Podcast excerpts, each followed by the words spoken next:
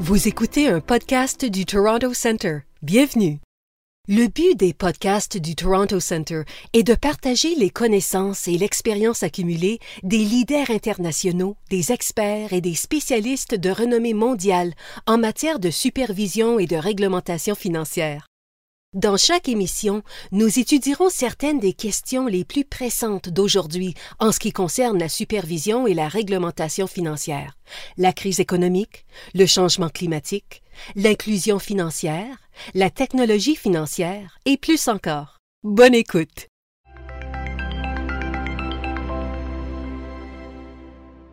Bonjour à tous et bienvenue à notre podcast du Toronto Centre.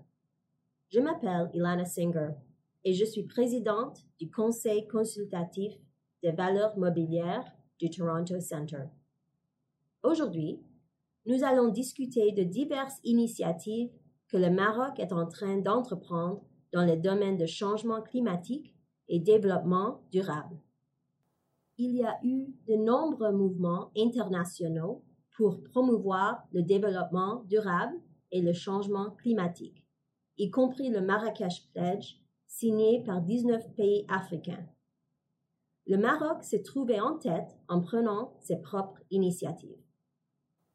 Aujourd'hui, on a le plaisir d'écouter Hicham El Alami, le directeur du pôle support et développement à l'autorité marocaine du marché des capitaux. Hicham a joué un rôle décisif dans la mise en œuvre de la réforme des marchés de capitaux au Maroc amorcé en 1995 et a assuré la direction générale par intérim de la Bourse de Casablanca entre 2008 et 2009. Hicham est membre de plusieurs commissions et organismes nationaux tels que la Commission de coordination des organes de supervision du secteur financier et l'unité de traitement du renseignement financier.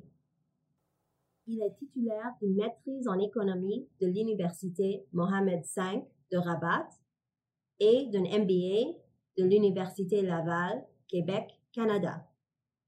Bienvenue, Hicham. Quelle réaction avez-vous pu observer de la part des opérateurs de marché suite à la publication par l'autorité marocaine du marché des capitaux, ou l'AMMC, des guides relatifs aux obligations vertes et durables. Avant de répondre à cette question, je voudrais, si vous le permettez, signaler que la publication de ces guides n'est pas un acte isolé. En fait, le Maroc porte au plus profond de lui-même la question du développement durable, et en a d'ailleurs fait une priorité nationale. Ainsi, le développement durable est carrément inscrit dans la constitution du royaume, euh, qui assigne à l'État la mission d'agir dans le sens du développement humain durable, avec l'objectif de consolider la justice sociale, et bien entendu tout en préservant les ressources naturelles et les droits des générations futures. Alors, les objectifs euh, du développement durable ont été déclinés à travers des politiques opérationnelles, telles que la stratégie nationale en matière d'énergie renouvelable, qui a été élaborée en 2014 et qui vise à avoir 42% d'énergie renouvelable donc dans, dans, le mix énergétique du pays en 2020 et euh, également de porter donc ce, pourcentage à 52% en 2030. Alors, pour revenir à votre question, euh, je dirais que les différents guides élaborés par euh, l'AMMC ont servi de, base à plusieurs émissions d'obligations vertes ou sociales. Et euh, jusqu'à ce jour, en fait, on, compte cinq émissions réussies pour un montant total avoisinant les 420 millions de dollars.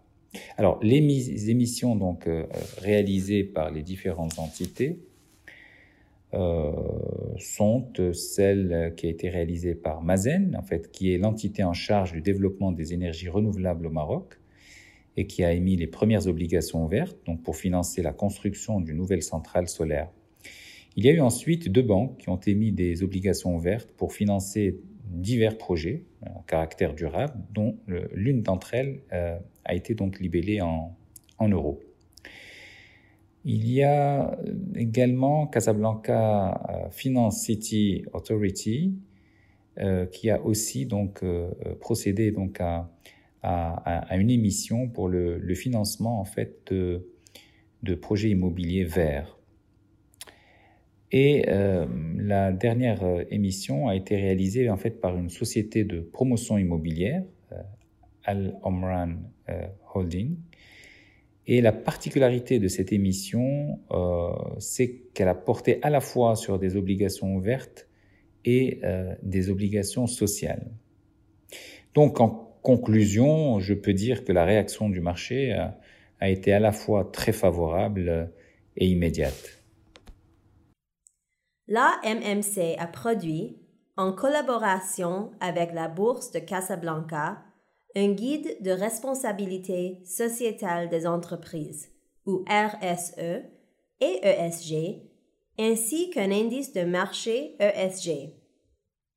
À votre avis, quel est l'avantage majeur de travailler en concertation avec d'autres acteurs de place pour promouvoir la finance durable? Comme vous le savez, le développement durable est l'affaire de tous. Donc, euh, tous les participants du marché doivent, doivent y participer. Et euh, travailler donc avec l'ensemble des acteurs de la place est absolument euh, indispensable parce que en fait, il, il s'agit de mettre en place tout un écosystème donc pour assurer le, un développement durable de la finance verte. D'ailleurs, la mise en place euh, d'un indice ESG en collaboration avec la bourse de Casablanca n'est en fait qu'une action parmi tant d'autres et euh, qui, font partie d'une feuille de route euh, nationale pour le développement de la finance verte et durable. En fait, en marge de, de, de, la COP 22, donc qui avait été organisée en 2016 au Maroc, dans la ville de Marrakech, intervenants de, donc, du marché financier, que sont euh, la MMC, donc l'autorité marocaine du marché de capitaux, la Banque centrale, l'autorité de régulation des assurances, les banques, les sociétés de bourse, la bourse de Casablanca, etc. Enfin, tous ces intervenants de marché ont élaboré donc ensemble en fait une feuille de route commune euh, pour le développement de la finance durable avec deux composantes, une euh, à l'échelle nationale euh, et l'autre à l'échelle du continent africain afin de promouvoir donc la finance verte sur ce continent.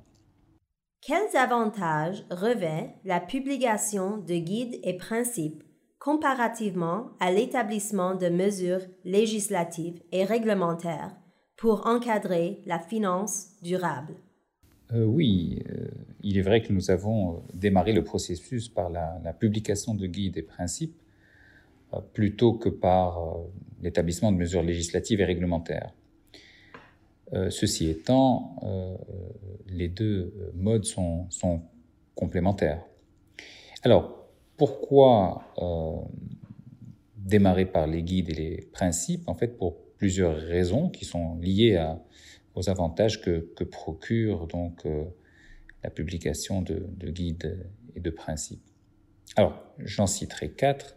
Tout d'abord, les guides permettent un déploiement plus rapide que les mesures législatives et réglementaires, donc qui, elles, passent par un processus d'adoption qui peut être long. Deuxièmement, les guides sont plus faciles à faire évoluer, donc et peuvent être ainsi euh, aisément ajustés et adaptés à la réalité du terrain. Troisièmement, les guides ont un autre avantage, à savoir qu'ils ont une dimension euh, didactique et permettent ainsi de contribuer donc à, la, prise de conscience qui est, nécessaire. Et enfin, les guides permettent de tester euh, les choses avant de passer à la réglementation qui, euh, par définition, donc est, plus contraignante. Quel est, selon vous, le principal obstacle au Maroc et dans le monde pour le développement du marché d'obligations vertes et durables? Oui, en effet, il y a un certain nombre d'obstacles au développement du, marché d'obligations vertes et durables. Euh, je citerai d'abord euh, la méconnaissance de la finance verte, donc aussi bien d'ailleurs par, par les émetteurs que par les investisseurs. Le deuxième élément est que l'avantage coût-bénéfice d'une opération verte ou durable n'est pas encore démontré. peut donc y avoir une certaine hésitation à se lancer dans, ce type d'opération. Alors, la prise de conscience de l'intérêt de la finance durable me semble encore insuffisante donc chez, les, acteurs du marché, y compris d'ailleurs les, gouvernements et, les investisseurs. Alors aussi le manque de formation donc euh, pour, euh, pour appréhender ce type d'instrument chez les auditeurs euh, ou encore les conseillers, les analystes, les évaluateurs peut également présenter un, obstacle au développement de la finance verte et durable. Et enfin, j'ajouterai peut-être la faiblesse aussi de la recherche académique en la matière. De nombreuses instances internationales ont développé des initiatives et réseaux dédiés à la finance durable. Pouvez-vous nous dire quelques mots au sujet des principes et guides édictés dans ce cadre et leur rôle en termes de normalisation de ce domaine? Oui, euh, en effet, donc de, nombreuses instances internationales ont développé des initiatives, euh, des réseaux euh, en matière de finance durable. Alors, je citerai à ce sujet la Sustainable Stock Exchange Initiative, qui relève des Nations Unies, qui regroupe euh, à la fois donc, des bourses de valeur, mais également des régulateurs de, marchés de capitaux et aussi un, ensemble de, parties prenantes.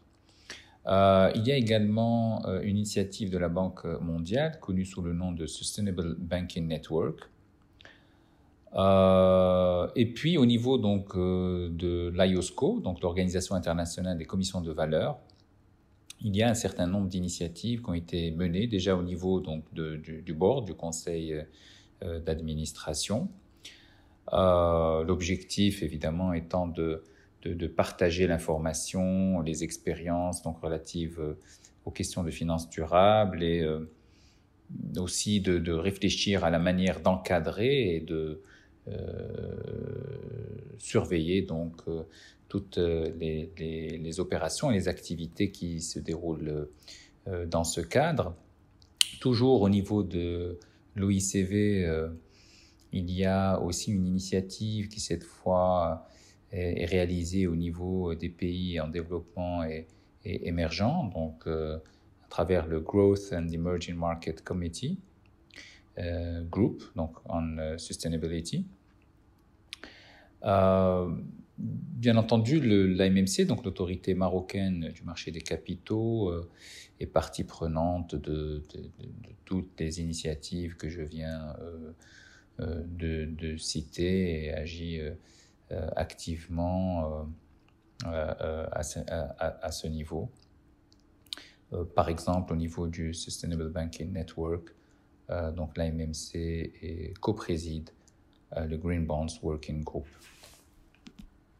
Et je ne saurais passer sous silence le Toronto Center qui contribue euh, également au développement de la finance durable à travers toutes les actions donc, de, de formation. D'ailleurs, comme vous le savez, le Toronto Center organise en collaboration avec l'autorité marocaine marché des capitaux, un, workshop donc en, novembre prochain, les, 4 et 5 novembre prochains, sur justement le développement des marchés de capitaux verts, euh, au profit notamment euh, des pays du, continent africain, mais, pas seulement, donc euh, également de toute la zone MENA et certains pays du pourtour méditerranéen. Alors maintenant, en termes de référentiels, il y en a plusieurs, mais le plus connu est peut-être les Green Bonds Principles, donc qui sont élaborés par l'Association internationale des marchés de capitaux, International Capital Market Association. Alors, ils sont quand même devenus la référence en la matière en adoptant une démarche qui est flexible et en fait qui s'adapte à tous les types d'émissions. Je pense que c'est la clé de, euh, de, de, la réussite. Il y a également The Climate Bond Initiative, donc qui a édicté des standards et une taxonomie donc pour les, green bonds. Et le Climate Bond Initiative a également mis en place en fait un système de certification euh, qui permet euh, aux émissions qui en bénéficient d'avoir encore plus de crédibilité sur le marché. En Afrique, de nombreux pays ont adhéré à l'initiative du Marrakech Pledge, destinée à promouvoir la finance durable en Afrique. Pouvez-vous nous relater l'impact de cette initiative au Maroc et plus globalement en Afrique? Indubitablement, le Marrakech Pledge a suscité une dynamique autour du sujet de la finance durable en Afrique. Et plusieurs régulateurs s'intéressent euh, au sujet. Certains d'entre eux, d'ailleurs, sollicitent euh, le concours de l'autorité marocaine du marché des capitaux pour mettre en place euh, un certain nombre d'actions donc en, faveur de la finance verte. Ceci étant, en dépit de la bonne volonté qui a animé les signataires du pledge, en fait, les, réalisations concrètes ne sont pas toujours au rendez-vous. Mais, ce qui est normal, étant donné la, diversité des signataires, euh, les différents niveaux de maturité et, leurs contraintes respectives. Je rappelle toutefois que, la mise en place euh, de marchés financiers verts est un travail de, longue haleine et euh, dont on verra en fait les, résultats qu'à moyen terme.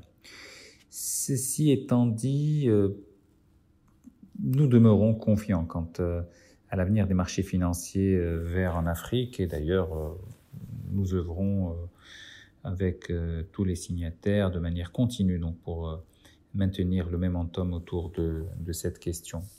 Alors, il y a cependant certains pays qui ont avancé donc en la matière. Je parlais évidemment du, Maroc. J'ai cité les, opérations qui avaient été réalisées ces, derniers temps, mais je citerai également au Nigeria, donc une, émission du gouvernement fédéral euh, qui a eu lieu donc en 2017. Euh, au niveau de la Namibie, il y a eu un placement privé donc au profit d'un établissement bancaire. au Kenya, il y a eu une émission, enfin une émission souveraine d'obligations vertes est en cours. Et puis l'Égypte aussi a annoncé deux opérations imminentes. Et euh, sans compter euh, l'Afrique du Sud, bon, qui n'est pas signataire du Market Pledge, mais qui a réalisé, euh, à ma connaissance, quatre opérations en la matière. Comment les régulateurs peuvent-ils œuvrer pour encourager la bonne gouvernance des investissements verts et durables? Et par quels moyens tentez-vous d'y parvenir au Maroc? Les régulateurs ont un rôle très important à jouer, mais cela plusieurs niveaux. D'abord, il doit veiller à la transparence au moment même de l'émission, donc en, s'assurant que le prospectus contient une information euh, qui soit très claire sur les engagements de, l'émetteur. Ensuite, euh, les régulateurs doivent veiller à ce qu'il y ait une appréciation de l'opération qui soit réalisée cette fois-ci par une tierce personne, qui soit indépendant pour garantir donc l'alignement avec les standards internationaux. Troisième élément, les, régulateurs doivent veiller à la transparence, cette fois-ci durant toute la vie de l'obligation ouverte ou durable. Donc il faut qu'il y ait des reportings spécifiques sur l'affectation effective, donc des fonds euh, à des projets qui doivent avoir bien entendu une dimension verte ou durable. Euh, et ces reportings doivent être euh, réalisés de manière régulière. Alors, s'agissant de la MMC et du Maroc, évidemment, tout ce que je viens de citer donc, est réalisé. Donc, il y a une attention particulière qui est accordée donc, aux opérations. Nous nous assurons qu'il y a toute l'information euh, pour que l'investisseur donc, puisse décider en, connaissance de cause. Il y a un suivi de, de, l'information qui est réalisée donc, tout, tout au long de, la vie donc, des titres. Et puis, euh, nous avons euh, tout récemment donc euh, revu les règles relatives à l'appel public à l'épargne. Et en fait, désormais, il y a une, une, une, obligation, une nouvelle obligation, donc qui porte sur les, les émetteurs et qui consiste en la publication d'un rapport donc ESG, donc un rapport annuel euh, qui doit informer sur l'impact des activités de l'émetteur sur l'environnement, sur ses relations avec ses employés et, l'ensemble de ses parties prenantes externes, et également sur euh, sa euh, gouvernance. En termes de régulation et de supervision, quel serait le principal enseignement à retenir pour les marchés émergents? Il me semble que le principal enseignement et que les régulateurs des marchés émergents euh, ont un rôle important euh, à jouer dans la promotion de la finance verte ils peuvent, comme, ça a été le cas au, Maroc, être l'élément déclencheur donc d'une certaine dynamique. Ils doivent à ce titre en fait faciliter à travers l'encouragement donc de la de de création d'instruments financiers euh, euh, adaptés, donc le développement de la, de la finance verte. Ils doivent renforcer euh, tout ce qui est communication donc financière, améliorer à la fois la quantité et la qualité donc de, de l'information relative aux aspects environnementaux et, et, sociaux.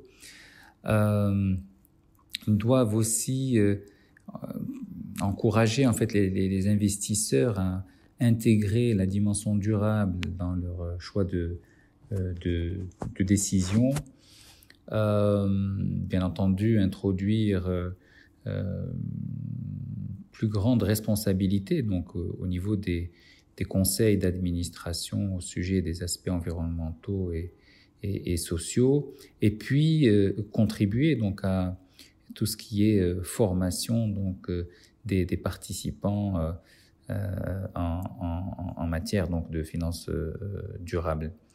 Alors, peut-être euh, quelques clés de succès.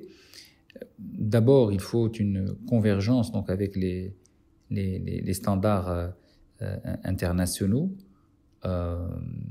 tout en, bien entendu, en gardant à l'esprit les particularités de chaque pays, de, de, chaque marché. Il faut euh, deuxièmement rechercher un certain équilibre entre la, sécurité donc et la, et la flexibilité. Et enfin, il faut construire, euh, il faut avoir un, consensus donc euh, autour du, modèle de développement de la finance durable qui qui qui, qui est retenu donc dans un dans un pays. Bien entendu, la, coopération avec d'autres marchés, d'autres euh, euh, régulateur est, essentiel. Hein. L'apprentissage par l'erreur est, pas recommandé, il est très consommateur de temps et peut constituer un véritable obstacle donc au développement d'un marché, surtout quand il est à ses premiers stades de développement. Donc euh, bénéficier de l'expérience des autres est, essentiel.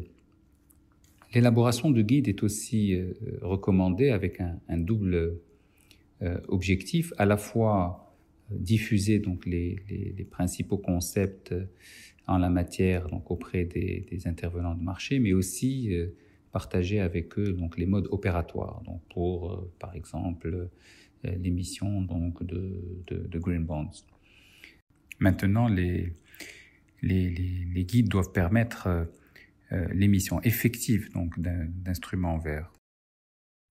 En vue de conclure ce podcast, quels ont été les principaux enseignements retenus par l'AMMC dans son processus d'implémentation d'un marché de capitaux verts et durables au Maroc? Partant de l'expérience de l'autorité marocaine du marché des capitaux, trois principaux enseignements peuvent être retenus. Le premier, c'est la nécessité d'une approche progressive euh, ou phasée, si vous voulez. Il est essentiel d'aller progressivement, de la publication de guides et principes vers l'édiction de règles. De cette manière, nous avons en fait réussi à, construire un consensus donc autour euh, du modèle retenu. On peut ajouter à cela des vertus pédagogiques, euh, des guides pour les opérateurs de marché qui bénéficient d'un temps en fait d'adaptation nécessaire. Et puis, cette approche alloue davantage de flexibilité pour ajuster les règles dans un domaine qui, comme vous le savez, est encore peu standardisé à ce jour. Le deuxième enseignement, c'est un besoin de flexibilité. En fait, nous avons constaté que l'approche basée sur les principes est souhaitable et préférable en fait dans un domaine qui est encore peu mature, tel que la, la finance durable. Cette approche a été donc euh, jugée préférable à, à, l'édiction de règles strictes, euh, sachant que, euh, comme je le disais, nous avons aujourd'hui donc au Maroc commencé à édicter donc des règles en la matière, notamment en matière de, de reporting ESG. En fait, je dirais que le plus important, c'est de démarrer. Et puis, petit à petit, on pose des règles qui sont de plus en plus euh, strictes et qui ont une, une dimension euh, obligatoire. Troisième enseignement, je pense, c'est l'importance de la coopération à la fois nationale et internationale. Il est essentiel qu'il y ait l'implication de tous parce qu'il s'agit d'un écosystème à mettre en place. On ne peut pas avoir euh, des actions euh, déconnectées les, les, unes des autres. Alors, au niveau national, euh, comme j'en parlais tout à l'heure, je pense que la réussite de l'implémentation d'un marché des capitaux verts dépend de l'existence donc de tout un écosystème et d'ailleurs, euh, au Maroc, euh, cela s'est matérialisé par l'adoption en fait d'une feuille de route euh, nationale qu'on a appelée feuille de route pour l'alignement donc du secteur financier sur les objectifs du développement durable. Et en fait, la conception de cette feuille de route a émané de l'ensemble des acteurs du système financier. Donc, personne n'a imposé quoi que ce soit, bien au contraire. Donc, c'est grâce à la contribution de tous, à la réflexion de tous et bien entendu euh, au benchmark que nous avons pu euh, opérer, que nous avons mis en place euh, cette feuille de route. Je vous remercie pour vos propos.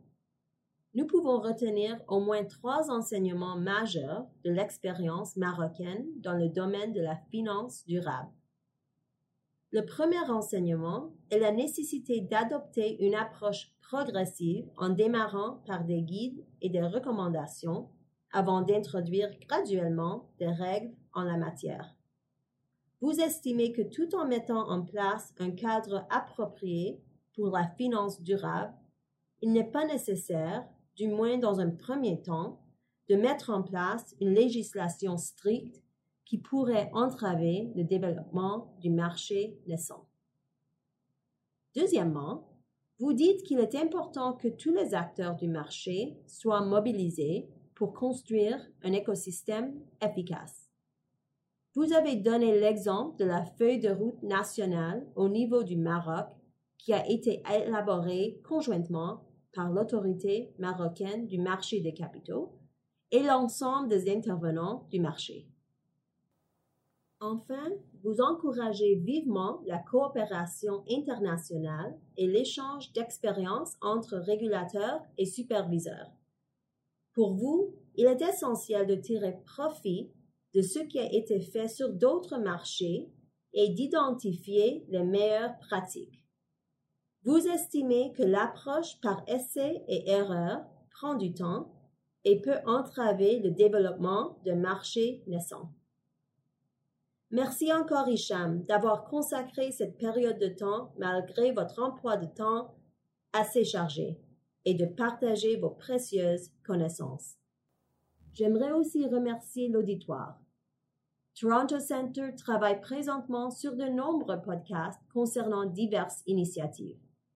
Je vous conseillerais donc de vérifier régulièrement le site web du Toronto Center.